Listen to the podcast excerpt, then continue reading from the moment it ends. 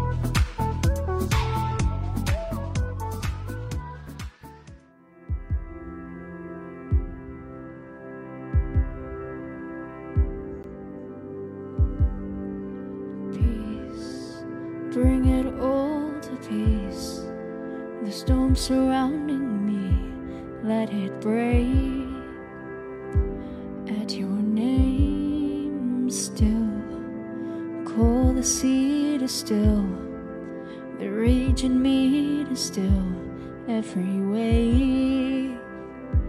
At your name, Jesus, Jesus. You make the darkness tremble, Jesus, Jesus. You silence fear, Jesus, Jesus. You make the darkness tremble, Jesus, Jesus. Breathe, call these bones to live. Call these lungs to sing again. I will praise Jesus, Jesus. You make the darkness tremble, Jesus, Jesus. You silence fear, Jesus, Jesus. You make the darkness tremble, Jesus, Jesus. Jesus, Jesus. You make the darkness tremble, Jesus, Jesus. You silence fear,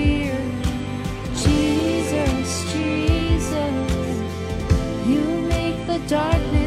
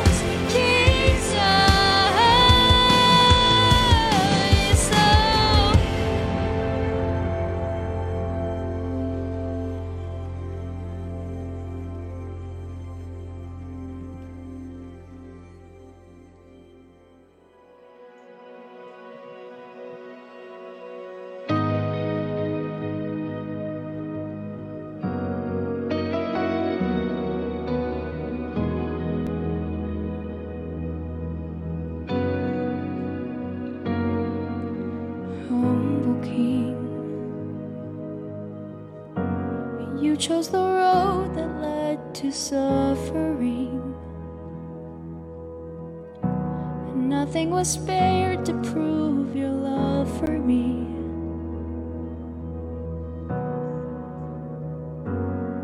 You're the mystery that your final breath became eternity. What we had lost forever, you redeemed.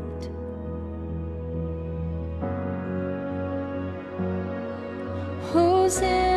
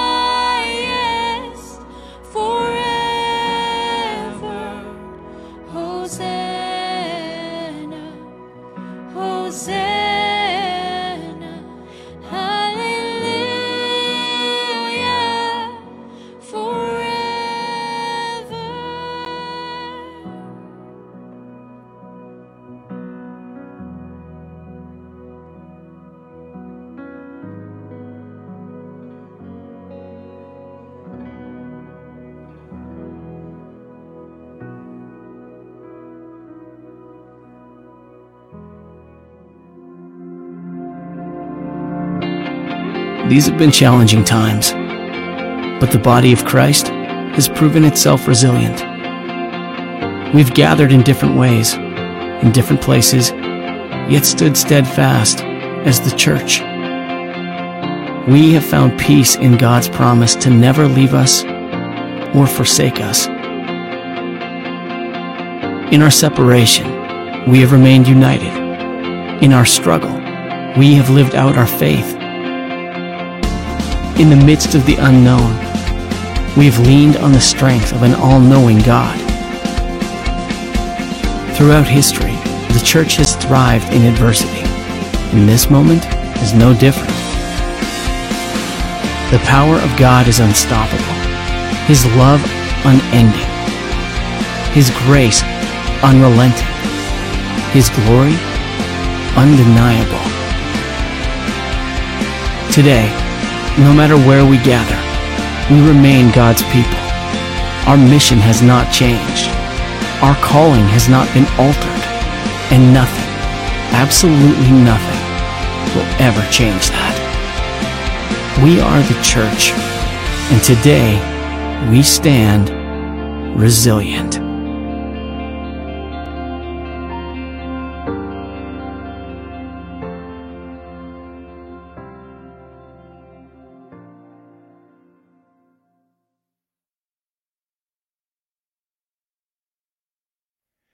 Well, good morning, everybody. I'm so pleased to be sharing God's Word with you in the Tri City, Quad City, so many cities. Now, you guys are everywhere in central Arizona. And uh, I want to begin by reading a, a scripture which is not really in my notes. It's from Ephesians chapter 6, verse 13, uh, verses 13 and 14. Paul writes, Therefore, put on the full armor of God. Okay, our struggle is not against flesh and blood, life is a spiritual battle.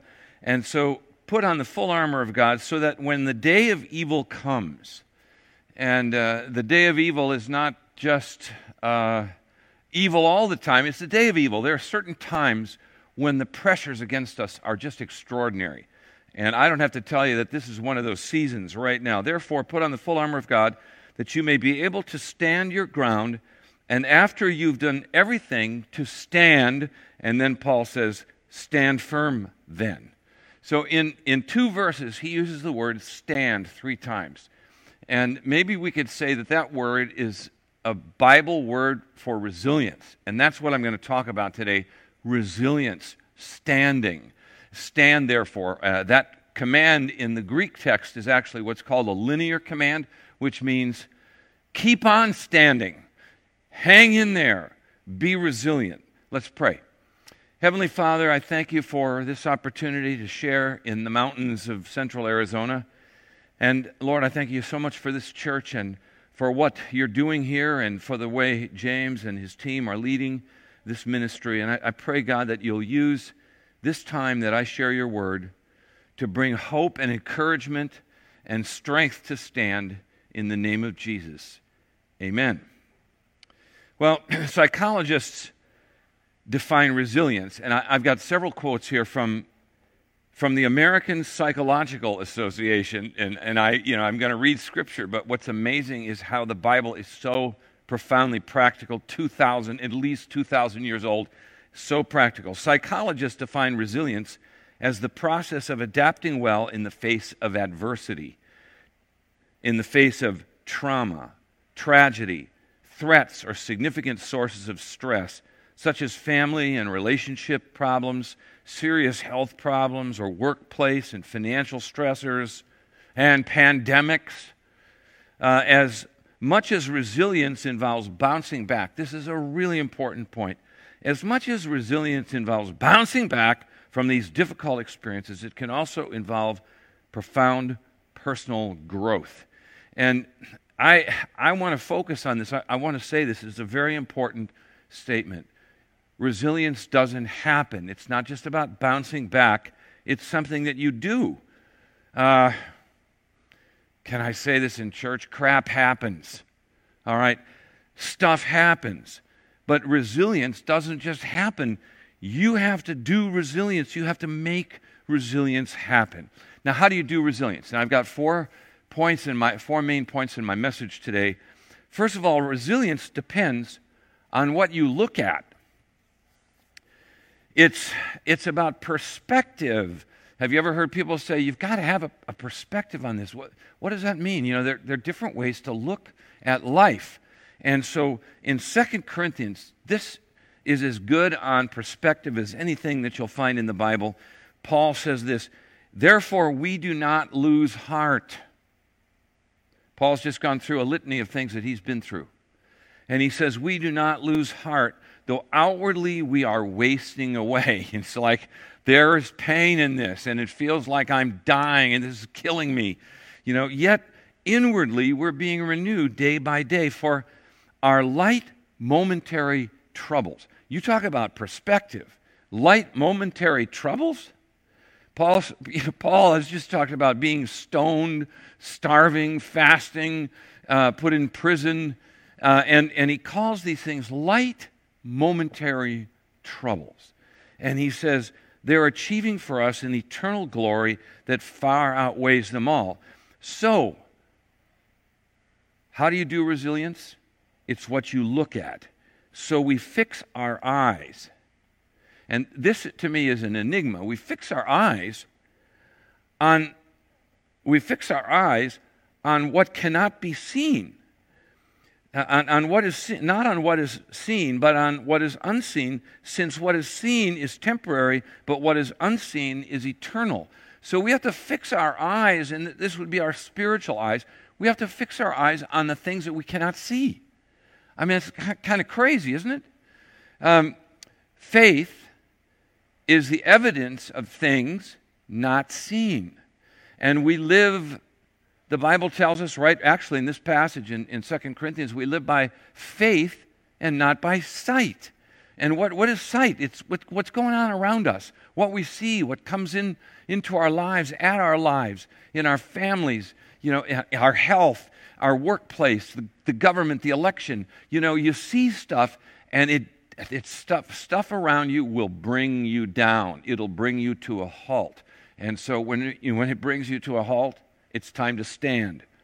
So we do not lose heart. Paul says, we fix our eyes not on what is seen, but on what is unseen, since what is seen passes away. So we bounce over to Hebrews chapter 12. And let me give you a little background here. Hebrews chapter 11 is about the Hall of Fame of faith, and it has the most famous statement about faith in the Bible. I just quoted part of it. Uh, faith is the evidence of things not seen. Uh, it is the assurance of things hoped for. Without faith, it is impossible to please God, and those who come to Him must believe that He exists and that He is the rewarder of those who diligently seek Him. So, you know, you have these two worlds. You have the world around us and all of the messages it's sending us, and then we have the world of faith, where we stand not on the circumstances, but on what God says and on our relationship with Him. So, this brings us to Hebrews chapter 12, verses 1 to 3. And we come out of Hebrews 11, which is about all the people who won great battles by their faith. At the very end of the chapter, there are people who got nothing for their faith, but they just stayed faithful. And then the writer says, therefore, okay, based on all these things we know about these people who went before us, since we are surrounded by such a great cloud of witnesses, let us throw off everything that hinders us and the sin that so easily entangles. So, you know, there are obstacles to our faith. Sin, of course, is a big obstacle, but then there are just things that hinder us, you know? And they're not necessarily inherently evil, it's just stuff hinders us. And the, the sin that so easily entangles us, and let us run with perseverance resilience, endurance, the race that's marked out for us. And what does it say in verse 2? Fixing our eyes on Jesus. So, resilience begins with what you look at. Jesus is the pioneer and perfecter of our faith. For the joy set before him, he endured the cross. You know, so you talk about uh, resilience. He endured the cross because he looked beyond that to what God's plan for his life was. Consider him. So fix your eyes on Jesus and consider him, who endured such opposition from sinners, so that you do not grow weary and lose heart. You know, in, in, a, in Corinthians chapter 2 Corinthians chapter 4, Paul says, Therefore we do not lose heart, because we keep our eyes fixed on the things that are forever. So a resilient life is rooted in perspective. Resilience depends on what you look at. Secondly, resilience depends on what you think and how you think about it. It's not just what you look at, it's kind of what your eyes bring into your brain, and it's what you focus on in your thinking. Listen to what, this is so incredible, what the American Psychological Association says about resilience. Practice mindfulness. You know, some people say, well, that's New Age. No, no, no, no. We're transformed, the Bible says, by the renewing of our minds.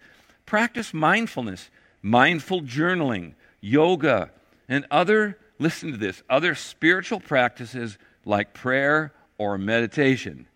They can be help, helpful in building connections and restoring hope, which can prime us to deal with situations that require resilience. The American Psychological Association suggests prayer. Well, what is prayer? It's taking your eyes off of what's going on and on to, uh, on to the person of Jesus in your life. Um, so he says, uh, he says, when you journal, this, this uh, statement by the APA says, when you journal, meditate, or pray, when you ruminate on positive act, aspects of your life and recall the things you're grateful for, even during personal trials, this helps you do resilience. So, resilience depends on what you think about. And listen to this verse. Paul writes this in Philippians, and in, he wrote Philippians. He was in prison there. It's, uh, it's the most joy-filled, uh, joy-filled book in the Bible. And it's incredible to know the context because Paul was in prison. This, you know, this great, this great statement, you know, be anxious for nothing and all things give thanks. I mean, these are some of the best statements in the Bible. I can do all things through Christ who strengthens me. These great, famous verses of Scripture are in Philippians, and Paul is writing this in prison. And he says this finally, brothers. I mean, would you do this if you were in prison? If you were John McCain, eight years, nine years in a North Vietnamese prison. People have been complaining about being stuck in their homes and, and the COVID pandemic. And, I, and I've, I've said, just read John McCain's biography. So, Paul says this finally, brothers and sisters, whatever is true, whatever is noble, whatever is right, whatever is pure, whatever is lovely, Whatever is admirable, if anything is excellent or praiseworthy, think about these things. Uh, you know, take a hike. Um, what's interesting to me here is that Paul, he doesn't talk about anything that's like religious. He just says, think about the things that bring you encouragement. Think about your family. Think about the memory. Look at pictures of your family and let those, let those pictures remind you of times uh, that were really good and that probably point forward to times that are going to be really good. Um, I want to show you a little video here. My son Matthew, he loves wildlife, nature, and uh, he kind of worked somehow, you know, he kind of put the right things together to get a pair of bluebirds, California bluebirds, to nest in a little wooden birdhouse hanging in a tree in his backyard, a birdhouse that has hinges on the lid. And I just want you to see this. You know, to me, this is an example of think about, just think about the good things of life. And, uh, you know, when, when, I'm, when I'm in a dentist chair, or sometimes I've had some MRIs, you know, they, they have on the ceiling, or, you know, in a medical center, they got on the ceiling, they have pictures of nature and the forest and mountains. And so, so anyway, watch, watch what happens in this little video and see if it doesn't just do something inside of you. baby birds are mighty quiet. Oh, there they are. Hi, babies. Did you like that? You know, the little birds, they all, they all, he whistles, and then all the little birds, they pop up their heads and they start begging for food. And anyway, that, to me, that's just an example, a really simple, almost superficial example of how we, we need to think about the things that actually encourage us. Well, resilience depends on what you look at, resilience depends on, on what you think about. And then I'm going to spend a little time with this one. Number three, resilience is about who's in your life, it's about people. They say the pandemic has created a situation where people are more lonely than ever. So we have to prioritize, we have to prioritize relationships. This, again, is from the American Psychological Association. Prioritize relationships. Connecting with empathetic and understanding people can remind you that you're not alone in the midst of difficulties. Focus on finding trustworthy and compassionate individuals who validate your feelings, which, which will support the skill of resilience. Now, one of the problems is we don't invest in relationships. Now there's a pandemic, and we don't know which way to turn. Uh, for years, I have, I have really labored to get pastors who are often very lonely to get into relationships with their peers and spend time like they're in a recovery group. Commiserate, pray, pray for each other, tell your stories. It's so powerful. And uh, I love this. this. This has become a mantra of my life. Paul says this in Philippians chapter 4, verse 13 again. He's in prison, and this is one of the most famous verses in the Bible. Paul says, I can do all this through Jesus who gives me strength. I can do all this. He says, I've learned, I've learned the secret of being content, whether I'm suffering or I'm, I'm joyful and things are going well for me. I've learned the secret of being content. I, and how, what is the secret? I can do everything through him who gives me strength. And we hear that quoted everywhere, and we don't know the context. Uh, I, lo- I love to ask this question to people who know the Bible well. And uh, I, I don't know, maybe I've said this to you guys uh, in, in, this church. Um, what's the next verse say? I got a friend who says, Gary always says, What does the next verse say? I can do all things through Christ who strengthens me. And we want to say, In the name of the Father and of the Son and of the Holy Spirit, amen. Like we need a doxology there. It's, but it's not just about me. The next verse begins with the word yet. It qualifies this great statement of Scripture. I can do all things through him who gives me strength, yet it was good of you to share in my troubles. And I, I love to say this we need each other as much as we need Jesus. And uh, the challenge, of course, is the more you know somebody, sometimes the more difficult it is to really sustain a relationship. But that's part of what it means to grow in your faith. So in Galatians chapter 6 and verse 2, and I, I think this is a really interesting, uh, a really interesting statement. And we, make a leap here. Uh, we make a leap from what people can do for you and then what you can do for others and the power in that the power of friendships for you, but the power to give you resilience in your relationships with others.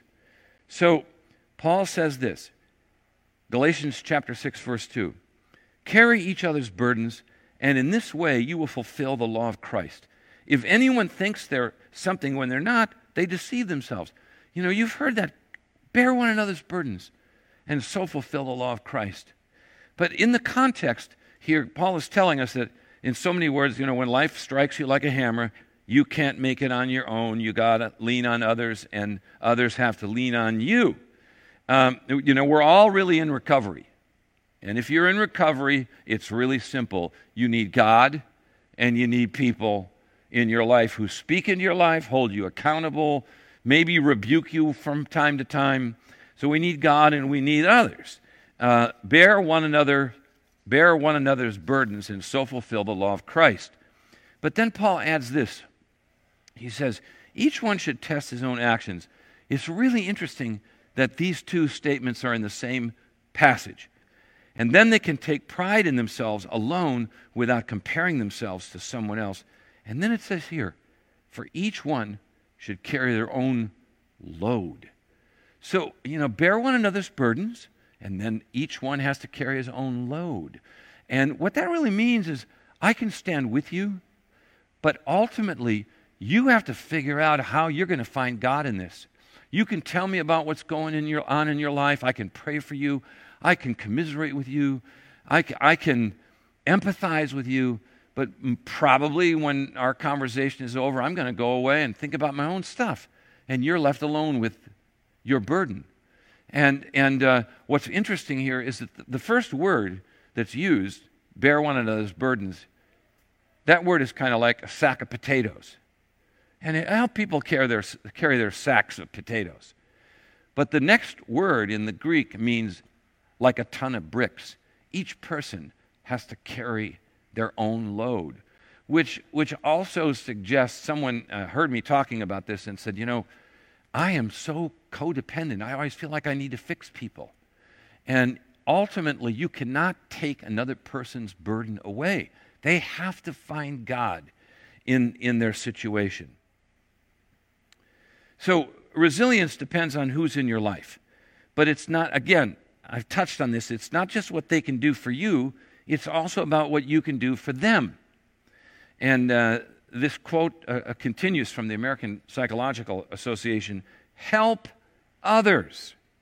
When you volunteer with a local homeless shelter or simply support a friend in their own time of need, you can garner a sense of purpose, foster self worth, connect with other people, and tangibly help others, all of which can empower you to grow in resilience. So you need people to help you, but just helping others gives you perspective. And studies have shown that helping others actually deepens you, makes you stronger, and gives you a greater capacity to be resilient. Um, I'm going to talk about this a couple times in the message. My, my son David, and some of you know this, uh, our whole family is facing an unspeakable trauma. My son's wife, Jill, they've been married for 25 years, coming up this December. She is on hospice care now because she has brain cancer. And it is, it is just such upheaval. It's upheaval for my wife and me, especially for my son David and his kids. It's just unbelievable. And, you know, what do we do in these kinds of situations? Uh, Jill, Dave's wife, was very active. Uh, she was the captain of her high school girls' swimming team, and they finished second to, to Xavier, to the Catholics. Every year they finished second in the state of Arizona in swimming. And she was the captain, the co captain of the team. And uh, she loved to, she just was so, loved life and just loved doing things and traveling. And her whole personality has changed. And you know, she was running a race. And we talked about this a moment ago. Paul said, you know, keep your eyes fixed on Jesus when you're running this race. Life is a marathon, not a sprint. And she, she actually ran in the LA Marathon. And she was about five miles from the end of the race. And another woman there was all sparkly and nose not, not, not a drop of sweat on her body. And she's standing on the curb and she's kind of stretching. And as Jill uh, comes running down the street, she steps, steps off the curb and just starts running the last five miles of the race. And a lot of people don't know about this, but people who meet, who, who, people who do marathons, who run marathons, they have friends who wait for them with about five miles left. And this woman, a stranger, she ran next to Jill and she said, My friend called me. She had to drop out of the race. And so I just chose you randomly, and I'm going to run with you to make sure you finish the race.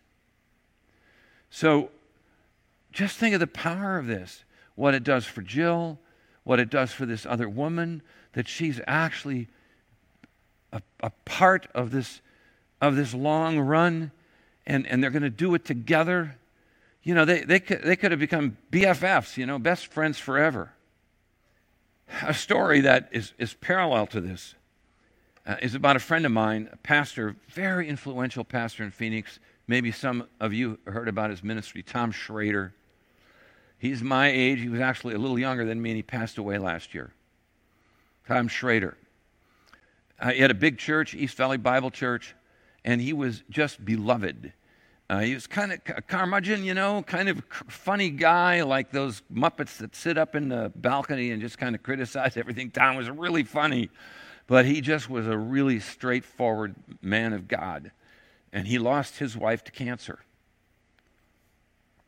And he remarried. Some people were upset that he remarried as quickly as he did, and he said, I spent nine years grieving and saying goodbye to my wife. I want to move on. I don't have that much of my life left. And uh, his second wife stood up at Tom's funeral. I went to that funeral. There were 2,000 people at his funeral. And his second wife stood up, a younger woman. She said, Tom said when we started dating, she said, You know, uh, when you are young and you meet somebody and you date, you talk about your future, how many kids you're going to have. But he said, when you're older like me, you kind of talk about what you're going to do with the few years you have left. You talk about dying. And she said something I'll never forget. Tom's wife said, it's, God spoke to me that I had been brought into Tom's life to help him die. Think about that and think about the power of that moment for her and for Tom, and how both uh, were, were, were, having their perspectives uh, reshaped and redirected as they committed this uh, until, really until death do we part perspective. So, what are the health benefits of kindness? When I share someone else's pain, it eases mine. And the APA says studies have found that acts of kindness are linked to increased feelings of well being. Helping others can also improve our support networks and encourage us to be more active. This, in turn, can improve our self esteem. Uh, there's some evidence to suggest that when we help others, it can actually promote changes in the brain that are linked with happiness. And I, uh, I've got a, I got a friend who is a, a, doctor of psychology, and, and when she heard me talking about this sheep, uh, she sent out a note to a number of her friends, and I was in that, in that link and said, You need to watch this, this video. It's about how helping others actually changes your brain. Doing good will help you to have a more positive outlook about your own circumstances. It helps to make the world a happier place. One act of kindness can often lead to more. Practice, practice kindness.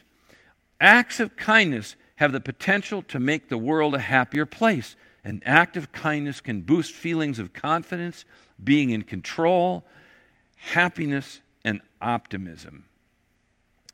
Well, resilience depends on, on what you do to help others and what you do and what you do for others, and what others can do to help you and what you do for others. Now, number four, and it really all comes down to this. This is not just about religion, but it's about transcendence, you know, where there's something that's over and above everything else in your life. Like Paul says, uh, be anxious for nothing, pray about everything, and the peace of God that passes all understanding, that, that goes above your head, your mind, your thoughts, the peace of God will keep your heart and your mind focused on Jesus. So, this, this final thing is resilience depends on God's presence, on transcendent moments. Isaiah chapter 26, uh, verse, verses 2 to 4 says this. You will probably be familiar with this verse. You will keep in perfect peace the one whose mind remains focused on you. You will keep, God, you will keep in perfect peace the one whose mind remains focused on you because he remains in you. And uh, that perfect peace. It's really interesting in the Hebrew. It, there's nothing real deep there. In the Hebrew, it just says, He will keep you in shalom, shalom, the peace of peace. You know, shalom, shalom. He will keep you there when your mind is stayed on Him. Trust in the Lord forever, for in the Lord you have an everlasting rock, the rock of resilience. And then Jesus says this in John chapter 16, verse 33 I have told you these things. I have told you these things so that in me you may have peace. In the world, these are the things we see. In the world, you will have trouble. That's a promise in God's word. I know you don't like those kinds of promises, but in the world, you will have trouble. But take, take heart, I have overcome the world. So, if you're with someone right now, maybe you got the family around you, or maybe friends, you know, I, I just want you to turn to each of them and say one at a time, not both at the same time. And they do this in Catholic churches. My background is Lutheran. They do it in Lutheran churches. Just turn to somebody and say, Peace be with you. Can you do that? Peace be with you. And you know that that's what all of us. I, I, think that's a that is absolutely the best thing to say in the house of God.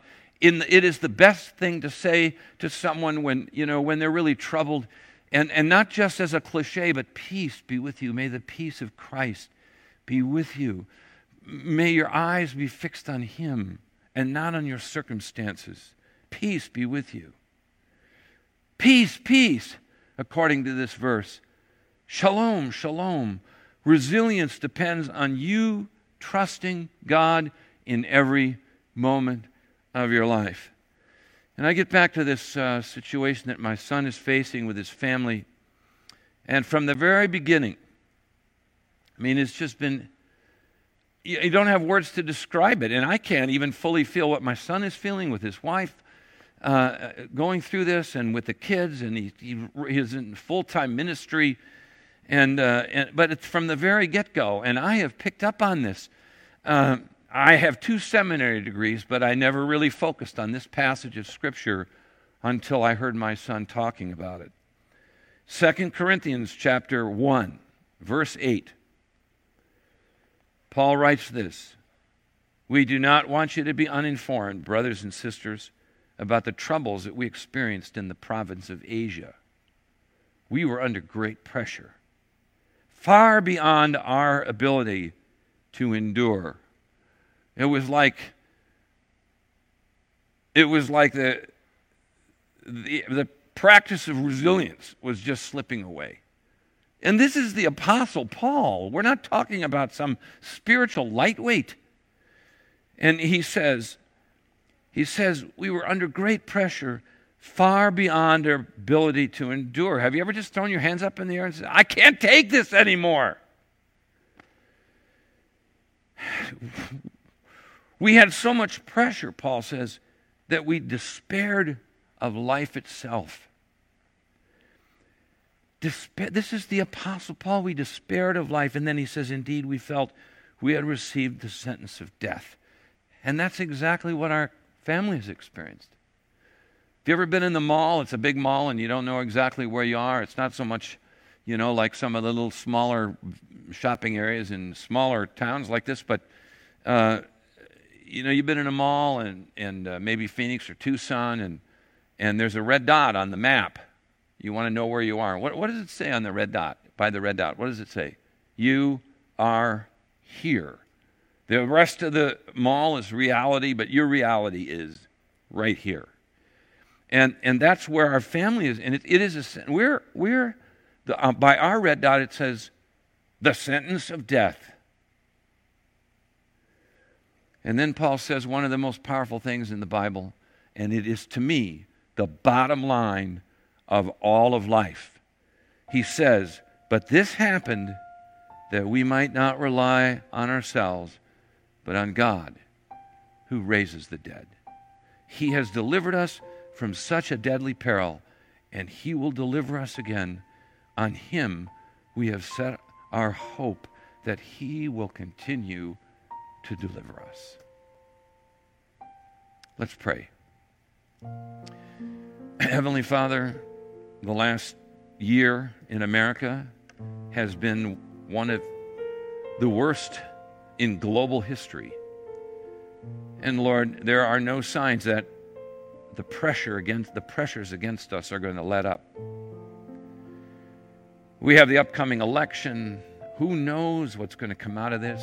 Polarization, riots in our cities, racism in our streets, in our neighborhoods. And God, this is happening so that we might not trust in ourselves, but in you. And I pray, God, for a new surge of resilience. Lord, to look at the right things, to think about the right things, to be with the right people, and to be in your presence every moment of every day, trusting you. Lord, to sustain us. You are the rock of our salvation. I pray these things now in Jesus' name. Amen. Amen. Thanks, folks.